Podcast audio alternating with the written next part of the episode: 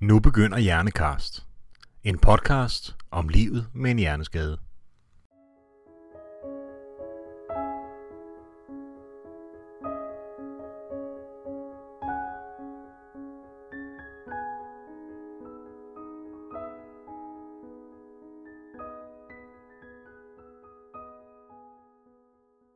Hjerneskade er mange ting, og det kan skyldes mange ting.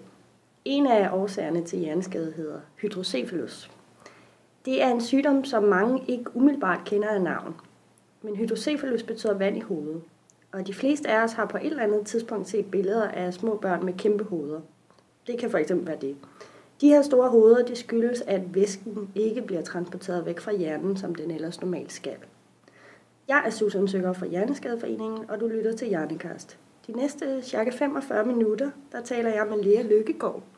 Lea er mor til Vera på 7 år, som har hydrocephalus, og hun er blevet opereret allerede omkring 30 gange i hovedet. Øh, men Lea, det er, jo ikke, det er jo ikke bare børn, som får hydrocephalus, er det? Nej, det er det ikke. Og jeg vil godt lige sige, starte med at sige tak, fordi jeg må komme. Det er jeg jo selvfølgelig rigtig glad for. Selvfølgelig. Og nej, det er slet ikke kun børn, der har hydrocephalus. Der er mange, der tror, at det er, at hydrocephalus det er altid noget, der er medfødt.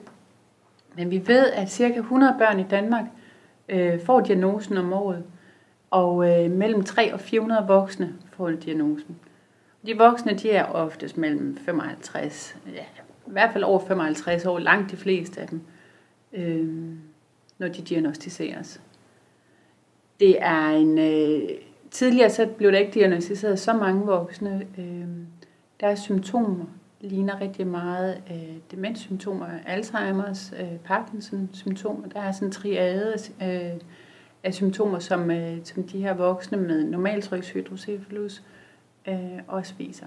Så det vil sige, at antallet af, eller der er ikke flere mennesker, der får hydrocephalus i dag. Man er bare blevet bedre til at stille diagnosen. Man er blevet meget, meget mere opmærksom på, øh, at, at en del af, af dem, man tidligere diagnostiserede med Alzheimer's, for eksempel, at de nu kan hjælpes med at få en shunt, og de faktisk kan komme tilbage på arbejdsmarkedet og være sammen med deres familie og børn og børnebørn, og leve et, øh, et liv, der minder mere om et normalt liv.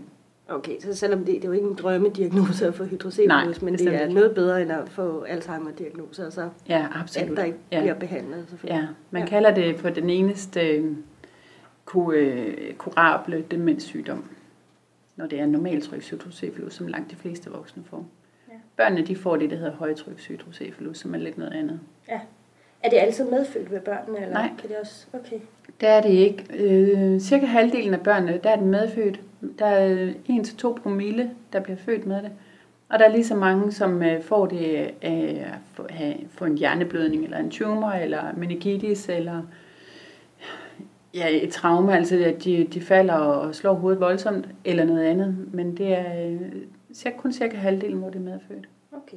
Men de her ting, du nævner som, som årsager til hydrocephalus, altså du siger traumer, meningitis, øh, hjerneblødning osv., det er jo, det er jo alle sammen øh, årsager, som vi har til hjerneskade i det hele taget. Ja. Så det du faktisk siger, det er, at rigtig, rigtig mange i Hjerneskadeforeningen, altså vores målgruppe, eller hvad vi skal sige, har sandsynligvis hydrocephalus, eller hvordan Ja, det kan sagtens være, hvis de har, hvis de har været ude og få en mursten i hovedet, eller, eller været ude for et uh, andet traume, eller fået en hjerneblødning, eller en, eller en infektion i hjernehinderne, så øhm, er der stor risiko for, at de har udviklet hydrocephalus. Hvis det ikke er deres primære diagnose, så er det ikke altid, at de tillægger den så stor værdi. Okay. Men den fylder rigtig meget hos mange mennesker. Ja, men fordi så er der så meget andet, man så har, så det der kan være rigtig mange ja, andre ja. ting. Ja, selvfølgelig okay. kan det det. Ja, ja. okay. Øhm, på et tidspunkt, hvor vi har talt om det her, så har du øh, fortalt noget, der er sådan lidt interessant. Og det er, at øh, man så, altså har kendt til den her sygdom i altså i afsindig mange år. Ja, altså... Kan du fortælle, hvad historien er? ja, nu kan jeg faktisk ikke huske præcis, hvilket årstal det var, men jeg kan huske, at jeg læste noget med, at Hippokrates i nej, han hedder Hippokrates. i, øh, det er noget med øh, ja, tredje sidste stavelse, tror jeg, ja. skal ligge på. Hippokrates, han har beskrevet hydrocephalus, og det er jo flere tusind år siden. Ja. Øh, så det er en sygdom, man har kendt til i øh, jamen, altid. Ja. Øhm, det er faktisk også den hyppigst forekommende med født i misdannelse. Og det tænker man jo ikke, fordi at der, folk de tror, det er en sjælden diagnose, men det er det slet ikke. Den er faktisk ikke ret sjælden. Okay. Øh, vi øh, estimerer, at der måske er 20.000 i Danmark, der har diagnosen.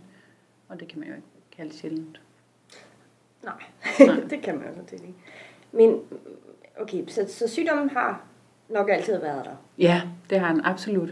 Og, og det her, altså man kan se det fra gamle, gamle beskrivelser, som du siger. Men Ja. har man eksempler på, altså jeg ved, når man nogle gange finder sådan nogle øh, kranier fra, fra oldtiden eller sådan noget, så kan man jo se, at der har været foretaget sådan nogle hjerneoperationer. Det Er kan man, er så det kan man se, at der har været borehuller i kraniet, Ja. hvor, man, hvor man har kunne se på, øh, på kraniets struktur og, og dens tykkhed eller tyndhed, at, at der måske har været hydrocephalus. Ja. Og på den måde, som øh, kraniepladerne sidder sammen på, eller måske ikke sidder sammen på, så kan man diagnostisere det sådan. Hvis man for eksempel går ind på medicinsk museum, der ligger jo der er et hav af kranier, øh, og rigtig, rigtig mange af dem har hydrocephalus. Ja. Tidligere der døde man jo med det for det meste, når man, når man blev født. Øh, så der er mange af de her fostre, der er inde på øh, medicinsk museum, som faktisk, øh, hvor det er nemt at se, at de har en udtalt hydrocephalus. Ja. Øhm, men altså, nu ved jeg, at man kan gøre noget i dag, og det vil jeg godt komme ind på lige om lidt. Men hvad er der, hvad er der typisk sket med folk, hvis man har haft den her, den her Altså, sygdom? Fordi altså, hvis vi nu ser bort fra, hvad vi kan i dag for Ja. at hjælpe folk til et Ja. godt liv, sådan kan det jo næsten ikke altid have været. Nej. Tidligere, og, og vi bliver nok nødt til at skelne mellem den, der hedder højtrykshydrocephalus, som, øh, som børnene de får, og så den, som, øh, den hydrocephalus-type, som øh, de her øh, 50 plus får. Øh, og øh, højtrykshydrocephalus, de børn, som blev født med det, langt de fleste af dem, de øh, døde kort tid efter fødslen. Øh, hvis man kunne se, at de havde hydrocephalus, når de blev født, så øh, har jeg læst flere eksempler på, at de her børn, de simpelthen blev lagt ud i skyllerummet Ja. på fødegangen for at dø. Jeg har endda engang mødt en mand inde på neurokirurgisk i, i, på, på Rigshospitalet. En ældre mand, og han blev født med en tydelig hydrocephalus og blev netop lagt ud i skyllerummet øh, for at dø. Øh, men da sygeplejerskerne de kom ud i skyllerummet dagen efter, så de, han stadig levede, og så tænkte de, så måtte de hellere give ham noget mad. Og siden har han faktisk levet fint med hydrocephalus. Øhm, selvom at dengang var der ikke nogen behandlingsmuligheder. Wow. Ja. Okay, Ja. Så det er altså, fordi, altså, et, altså, man kan dø af sult at blive lagt ud i det her skyllerum, men Ja. er de vel også døde, hvis trykket bare er fortsat med at stige, eller hvad? Eller? Ja, det er, er Ja. livstruende. Hvis, den, er- hvis hydrocephalus ikke bliver behandlet, så er det ofte livstruende. Ja. Ja. ja, fordi det lyder ikke som noget, vi har særlig godt af. Nej, Så, det, det, det har vi heller ikke.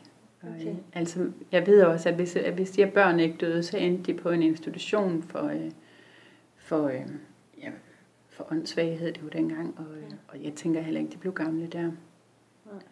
Øh, men sådan er det heldigvis ikke længere. nej, Fordi det er det at øh, vi har ja, vi har kendt til det virkelig, virkelig længe, så øh, vi har da så forhåbentlig også fået fundet noget behandling. Altså egentlig skulle man tro, når vi har kendt til den her sygdom i, i flere tusind år, som du siger, så har vi virkelig styr på det. Vi har virkelig styr på behandlingen og langt frem. Hvordan ser det egentlig ud? Ja, det skulle man nemlig tro. Altså for, for øh, godt og vel 60 år siden, der var der en amerikansk ingeniør, tror jeg det var, han var, som fik en, øh, et barn med hydrocephalus. Og øh, denne her ingeniør, han tænkte, det kan simpelthen ikke passe, at der ikke er nogen behandlingsformer. Så han var faktisk den første, der gik ind og, og opfandt en behandling, øh, en, hvor der blev lagt en slange ind i, øh, i øh, barnets hoved, og som kunne drænere væsken bort. Øhm, og det var den første shunt, og siden da er den jo blevet videreudviklet. Men ikke, øh, ikke i rivende fart overhovedet. Øhm, den shunt-type, vi har i dag, den er ikke øh, udviklet sønderligt øh, i forhold til, øh, hvad man ser ved andre øh, sygdomsgrupper, hvordan øh, behandlingsformerne bliver udviklet der. Øhm, der sker selvfølgelig nogle, nogle små ting og nogle, øh, nogle forbedringer her og der, men i bund og grund så er det stadig blot en slange, der bliver lagt ind i hjernens hulrum, hvor den suger væsken ud og leder væsken ned i, i buhulen eller til hjertet. Ja, fordi det der skal, det er, ellers så bliver, altså vi producerer den her væske. Vi producerer vi cirka altså. en, en, en halv liter væske i døgnet i, øh, inde i hjernen. Ja. Øhm, og den væske, den øh, bruges som øh, blandt andet stødabsorbering mellem, øh, mellem nogle hinder i hjernen. Og, og, den, og vi afleder den øh, helt naturligt, øh, du og jeg. Men for dem, der er hydrocephalus, så kan der sidde en prop i det her afløb, så væsken ikke kan komme væk. Og i og med, at vi producerer en halv liter i døgnet, øh, så kommer der jo mere og mere i væske i hovedet på dem, der ikke kan, kan bortlede det. Så det en shunt egentlig er, det er sådan et ekstra afløb, altså en, en ny ja. faldstamme, kan man sige, ikke, i, til badekarret, hvor man kan lukke væsken ud. Og, det, øh, og de, de shunts, der findes i dag, der kan man øh, på langt de fleste af dem indstille modtrykket, så man øh, har styr på, hvor meget væske den, den øh, bortleder ja. hele tiden.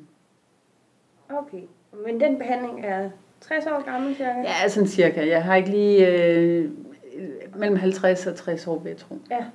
Det er noget med, at der også findes en anden behandling, som ja. kunne være så god, men ja. er det, eller hvordan er det? Ja, men altså, der findes det, der hedder, man kalder det for en ventriklestomi, og hvor man med en kikkert øh, går ind i hjernen og laver et, et lille borehul øh, imellem ventriklerne, så væsken han kan. Man prøver simpelthen at gendanne det naturlige dræn ja.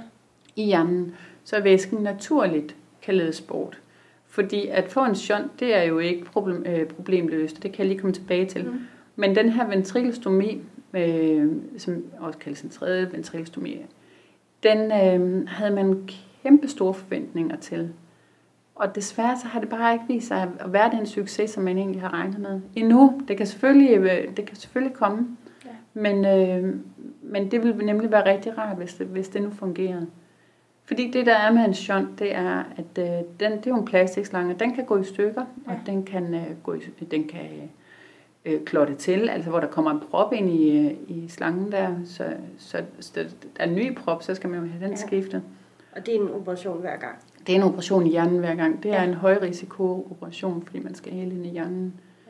Ja. Øhm, og den kan også, øh, der kan, hvis der opstår infektion omkring den her slange, isenkram er bare ikke ret kompatibel med vores biologi, kroppens biologi. Så derfor kan der godt opstå infektion omkring den her slange, og det er en shunt-infektion, og det er, det, det er det samme som en meningitis. Og det er øh, alle hydrocephalus øh, patienters største frygt. Ja, fordi meningitis det er jo ret alvorligt. Ja, det er sådan en bakteriel meningitis, som ja. kan udvikle sig eksplosivt, og det ja. er, øh, der, der kan man mærke. Det er simpelthen fordi, at, at kroppen egentlig ikke særlig gerne vil have det der stykke plastik. Der, der, kan, der kan være flere årsager til det. Det kan være, øh, altså, øh, ofte så opstår øh, sådan en shunt-infektion øh, i forbindelse med en operation, hvor der måske går infektion i, øh, i det sår, man har lavet øh, i, op i hovedet. Mm-hmm. Eller man laver faktisk, man skærer også i maven for at få shunten lagt ned til, til buen. Øh, og der kan selvfølgelig også opstå infektion, og den her infektion kan godt kravle afsted op til hjernen. Øhm, det, det er faktisk der, det oftest øh, forekommer, at der opstår sådan en shuntinfektion. Ja. Det kan også ske af alle mulige andre årsager, som jeg øh, ikke er ekspert i, men, øh, men det, der kan ske nogle, øh, nogle komplikationer nede i maven, hvis der er, at, at buen ikke kan optage væsken, så kan der, opstå, mm. så kan der øh, komme sådan nogle væskefyldte lommer ned i maven. Og af dem, der kan der også komme noget infektion. Puh, ja, det tror jeg ikke. Nu skal vi ikke snakke med mig. Nej. det bliver vi Nej. Men altså, jeg ved, du følger rigtig meget med. Ja. Og det, det, er jo, det er jo klart, du har det virkelig tæt inde på livet. Ja. Har, du, har du nogen som helst idé om, hvad, hvad der, hvordan det sådan ser ud? Hvad der bliver forsket i for tiden? Øh, sker der noget spændende på området? Ja, altså der sker faktisk en masse spændende ting. Og, og hvis jeg skal starte med det kedelige, så ved jeg, at... Øh, Øh, inden på Rigshospitalet, der forsker man rigtig meget i, øh, i trykket i hjernen. Hvad er det for et tryk, vi egentlig øh, trives godt med? Og man kan jo måle blodtryk, og man kan måle øh, alt muligt andet tryk i kroppen. Øh, men trykket i hjernen på en normal hjerne kan man faktisk ikke måle. Øh, man skal ind og sætte en, øh, en probe ind, altså en trykmåler ind, så man kan måle det interkraniale tryk. Og det, det er jo faktisk igen et indgreb. Så. Det er et, øh, det er et, ja, et indgreb i hjernen. Ja. Og lige så snart man laver det her indgreb, så kan man ikke vide, at hjernens tryk nu normalt, når vi har været inde og pille ved det. Øh, så der er nogle, nogle, øh, øh, nogle problemstillinger, der, som man møder. Det, som man gør, det er øh, på Rigshospitalet, at man øh, med folk, som skal have lavet et indgreb i forvejen, spørger man dem nogle gange, har du lyst til at, at øh, deltage i et lille, jeg tror ikke, det siger eksperiment, men øh, vi har brug for hjælp til at finde ud af, hvad er et normalt tryk i hjernen. Så hvis man alligevel skal opereres i hjernen af alle mulige andre årsager end hydrocephalus, mm-hmm. så øh, får man nogle gange lagt sådan en probe ind, så man kan måle trykket inde i hjernen, og så går man rundt med den i et stykke tid, mens man, man får det målt, og det bliver registreret. Så man øh, kan få en idé om, hvad er et normalt tryk i hjernen. Det ved vi slet ikke. Derfor er det også rigtig svært at indstille de her shunts. Og et, et barn på, øh, på øh, en meter skal øh, formentlig ikke have det samme modtryk i hjernen som en, en mand på to meter. Så der er, det, det er det, som de går og sysler lidt med derinde. Og, og det, jeg starter med at sige, det er kedeligt. Det er det selvfølgelig ikke. Det er rigtig vigtigt. Men øh, det, det sjove, det kommer nemlig nu. Fordi ja. på Københavns Universitet har man gang i nogle rotter.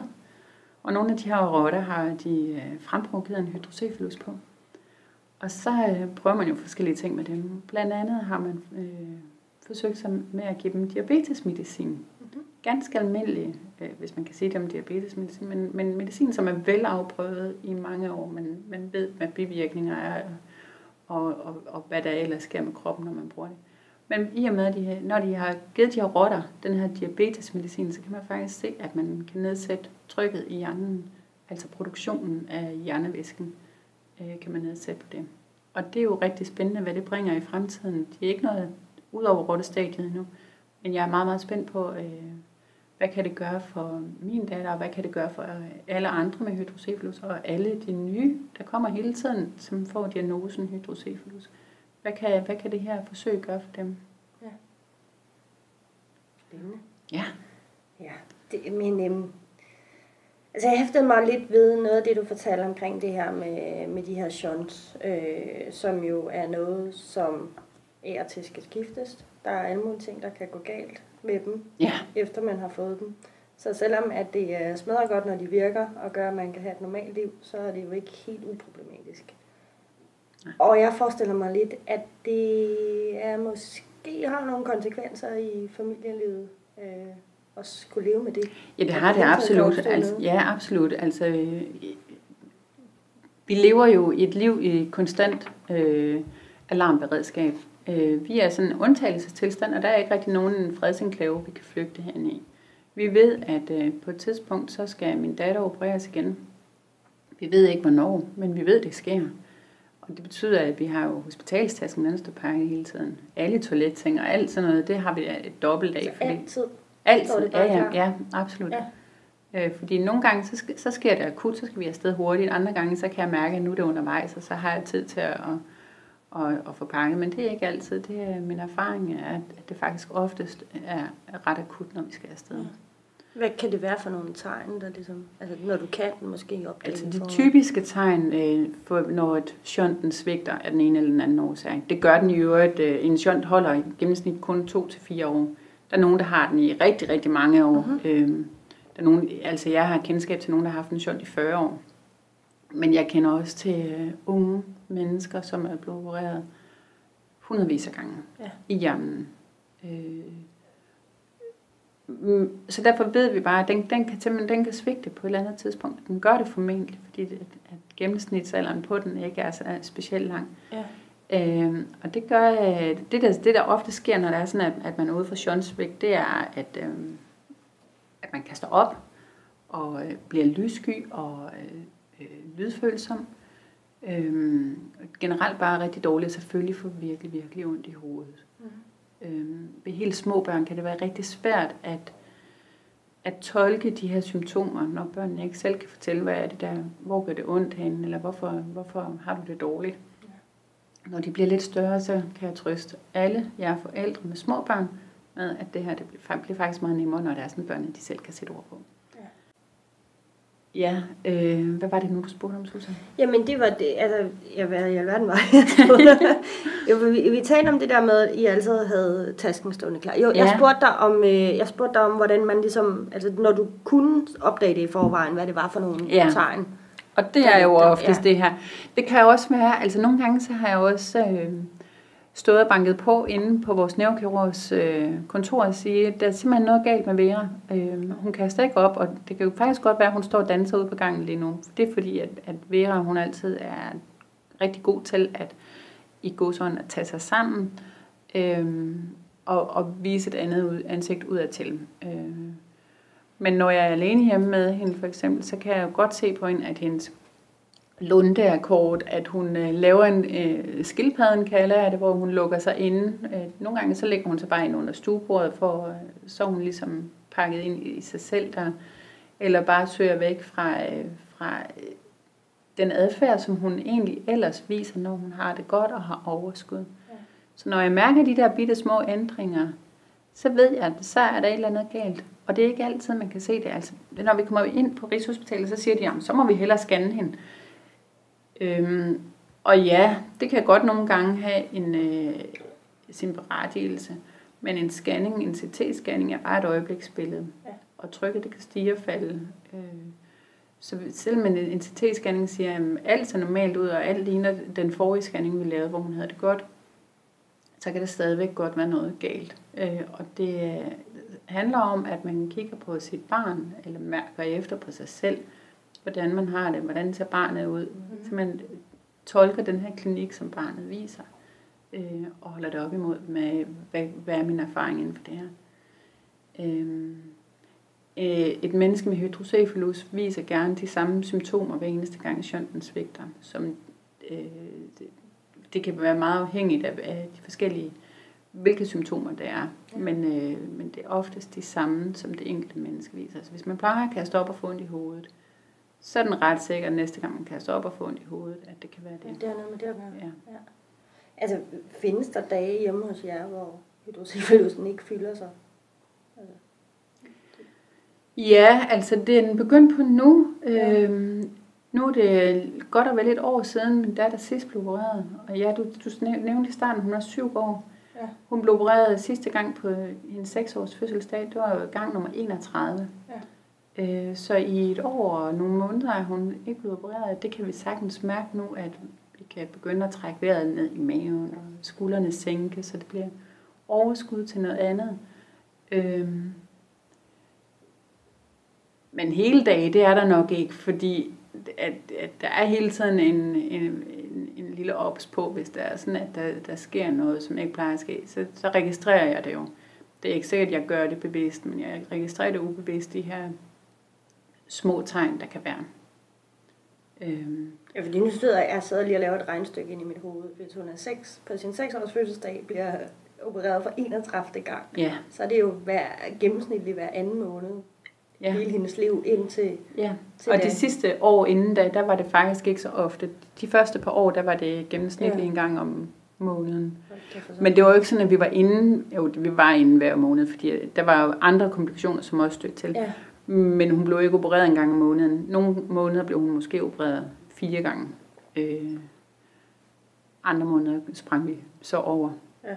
Men hun har haft shuntinfektion to gange. Og den sidste gang hun havde det der snød, hun både mig og lægerne gevaldigt. Øh, så derfor har, har vi faktisk lang tid haft den regel, at hun skulle indlægges og, og i behandling for shuntinfektion hver eneste gang hun havde en, havde hendes temperatur over C38,3. Og det var da hun var lille, der var hun mm. vuggestuebarn. Altså det der er godt nok ofte, at ja, det har de altså, de der vuggestuebarn. Ja. Så der var vi rigtig, rigtig meget på Rigshospitalet. Der gik nok ikke en uge før, at øh, vi lige var inde omkring og vende af den ene eller den anden årsag. Mm-hmm. Ja. Men som forældre, ja. altså hvordan, øh, hvordan i alverden holder I til det? Mm. Altså jeg ved godt, at jeg ved godt, det kan man blive nødt til. Ja, yeah. men så det er sådan en point of no return. Jeg kan ikke forestille sig, hvor, hvor hårdt det egentlig er. Altså. Nej. Nej, det, kan, det kunne jeg nok egentlig heller ikke forestille mig, men altså, det er jo sådan, det er jo vores nye normale liv. Det er anderledes i forhold til det gamle normale liv, vi havde. Ja. Det er det vores nye normale liv. Og egentlig så har vi jo også fundet en, et, et leje, hvor det er sådan, at, øh, at vi håndterer det fint. Ja. Ja, for det var også to andre børn. Vi har en ja. yngste, ikke? Jo, det er hun. Så ja. hun har to store søstre på 11 og lige knap 17 år. Ja. Så det er jo, øh. altså, de har jo haft det normale liv uden sygdom. Ja, og det kan man tydeligt mærke på dem. Især den mellemste, at, øh, at, at der er sket noget med hende, da, da hun fik en syg lille søster. Ja. Øhm, og det har været rigtig, rigtig hårdt. Og er det til tider også fortsat. Øhm, Øh, det, er, det, det er svært som forældre at være vidne til. Jeg ved, at Vera hun bliver, hun bliver grebet hver eneste gang, hun har det dårligt. Mm. Men der er ikke nogen, der går ind og griber de raske søskende. Øh, vi har været omkring forskellige øh, tiltag med både børn og sorg og andre steder. Men det er noget, som man, forældre, som man som forældre selv skal være meget, meget opsøgende omkring og være øh, ret insisterende på at få den her hjælp. Og man skal virkelig tale godt for sin sag, eller også skal man få andre til at gøre det, før der faktisk øh, tilfælder hjælp til de raske søskende. Ja. Og, øh, og det synes jeg faktisk næsten har været det sværeste i og med at få et, et alvorligt sygt barn. Det er de søskende, der bliver glemt. Ja. Ja, det kan jeg godt se. Det er jo, det er jo et stort ansvar at have ved siden af. Ja, det er det. Øhm, det, det, det, det lyder som om, at du egentlig, altså du generelt føler dig øh, meget tryg og meget godt behandlet i det system, helt det ja, apparat, der er omkring Vera. Øh, og så når det så kommer til de to andre, så er det... Ja, så, og I skal jo finde overskud. I skal jo finde ja. overskud til det, når I ja. samtidig bruger, har brugt, altså du må have brugt afsindig mange timer på, på hospitalet, tænker jeg. Ja. Jeg ved, jeg ved simpelthen ikke lige, hvor overskud kommer mm. fra, men, men, øh, men jeg mærker det, og jeg, og jeg mærker jo tydeligt, at min, alle, mine, alle tre børn har brug for, at, øh, at, øh, at jeg er en mor med overskud. De har ikke noget at bruge en mor til, som øh, ligger derhjemme under dynen og synes, det er synd for sig selv. Øh, det er jo et mantra, vi har, at det er ikke synd. Øh, det er heller ikke synd for Vera. Øhm, og jeg kan næsten, altså, jeg kan, jeg kan næsten blive sur, hvis der er sådan, jeg mærker, der er nogen, der ynker hende øh, på grund af hendes sygdom, eller ynker mig, eller ynker vores familie. Fordi at, at det er ikke synd for os, altså vi, øh, vi skal nok klare den. Øhm, og jeg synes, at vi, vi har dannet et rigtig, rigtig godt netværk alle steder, som hjælper os med at klare den. Mm. Øhm, og uden dem ville det være svært. Altså, ja, fordi det er jo mig, der sidder og beskriver det som hårdt. Det er jo ikke dig. Ja, nej, nej altså det, det er klart, det er hårdt i perioder. Mm. Men jeg synes faktisk, at vi har fået en... Øh, vi har fået det til at køre, og ja. køre fint, og vi har et godt liv, og Vera har et godt liv, ikke mindst altså. Og de to store søstre, søstre de, de har også et godt liv. Hvordan, hvordan er det med, med Vera? Øh, hun har startet skolen nu. Ja. Hun ja. er lige startet i 0. klasse på den lokale. Jeg forestiller mig, at nogle af alle de her operationer og alt det, hun har været igennem, har, har påvirket hendes hjerne. Ja. Øh, hvordan, øh, hvordan fungerer hun? Øh, og hvad, hvad? Jamen, øh, hun er, altså, hun er sgu lidt sjov. Altså, ja. ja øhm, hun, er, hun er verdens gladeste unge. Øh, stort set altid, undtagen når hun er sur, så hun er virkelig, virkelig sur. Men det er heldigvis ikke så tit. Øhm, hun er øh, sindssygt dygtig til bogstaver og til tal, og faktisk allerede da hun var fire år, der kunne hun øh, lydere sig frem i øh, små ord. Region kunne hun stå og læse, det stod der på kuverten, altså og læse en, øh, en små bøger sådan. Og hun er god til tal. Øh, det, man kan sige, det, det er der, hvor hun piker rigtig meget øh, kompetencemæssigt. Hun er ret udfordret, når det handler om øh, udskrevne spilleregler. Øh, hvordan... Øh, hvad er spillereglerne i en given leg? Altså det sociale. Ja. ja. Øh, hun, er, hun, er, hun er faktisk ret social, men det er svært, ja. når der er sådan, at de andre børn kender til øh, nogle regler, og hvor vi er, hun faktisk glemmer dem. Ja. Øh, når tingene bliver en lille smule abstrakte, så er det svært for hende. Hun kan sagtens øh, jamen for eksempel stave til region, men øh, hvis jeg spørger hende om, øh, hvad er din livret, der, der kan jo være mange svar til. Det er rigtig svært at svare på. Øh, eller hvad lavede du i går? Når jeg, hun, jeg kan se på, at hun står og tænker på, jeg lavede mange ting, hvad mener du lige? Ja. Øh, så det, det, det er svært for hende, når tingene bliver abstrakte. Ja. Hun udtrættes meget hurtigt, øh, har brug for rigtig mange hjernepauser. Mm. Øh, og heldigvis er de dygtige til at øh, hjælpe hende i skolen. Hun har fuld støtte på i alle timer øh, hvor et hendes støtte er rigtig god til at se, hvornår er hun ved at være brugt op, og hvornår hun lige brug for at blive trukket lidt. Øhm, og hvor det hele tiden er en opvejning af, har hun, har hun behov for at komme ud i frikvartersinfernoet, eller er det bedre for hende at lege inde, øh, enten alene eller med et par klassekammerater mm. i frikvarteret.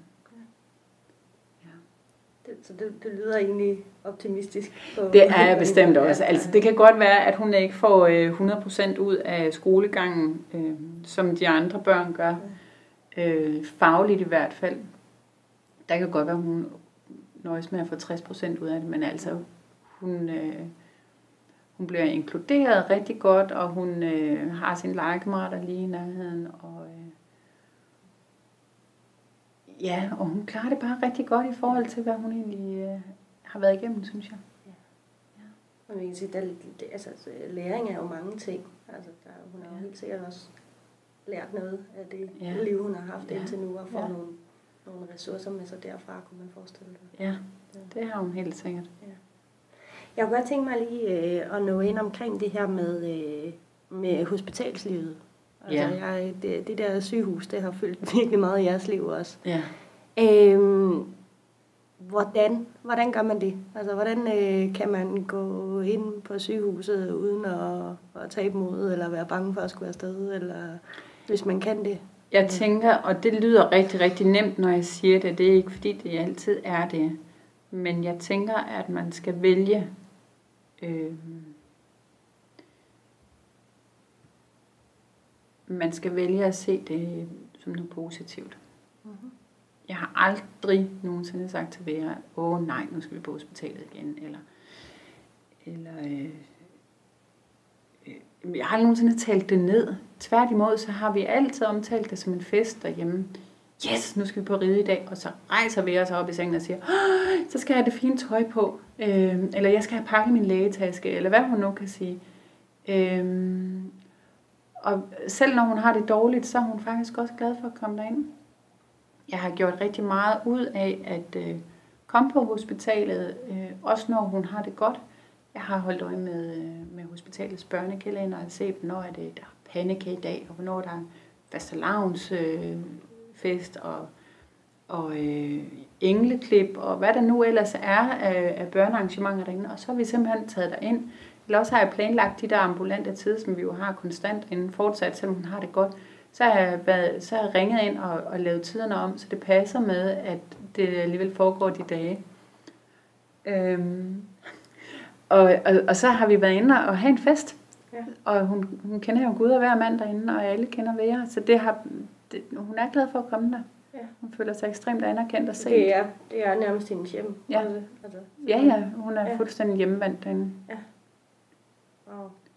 Hvad, er det altså, altså også med personale og sådan noget? Det, Ja, altså, det er mennesker, hun holder af? Og, ja. ja. Løber hen og krammer og får en stor svingetur af ja. øh, yndlingsbørnelægen. øh, Og, og, og hun, jamen, hun laver tegninger til dem og perleplader. Og, og ja, i det hele taget er hun bare rigtig glad for at, øh, at komme der.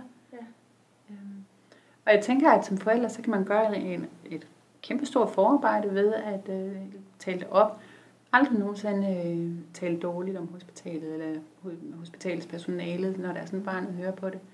Øhm, man kan altid, hvis der er sådan, at der er et eller andet brok, man har, så kan man altid lige vente til børnene er lagt i seng, og så kan man snakke om det der. Øhm, fordi at, at den der positive oplevelse, det er bare rigtig vigtigt, at hun har den altid.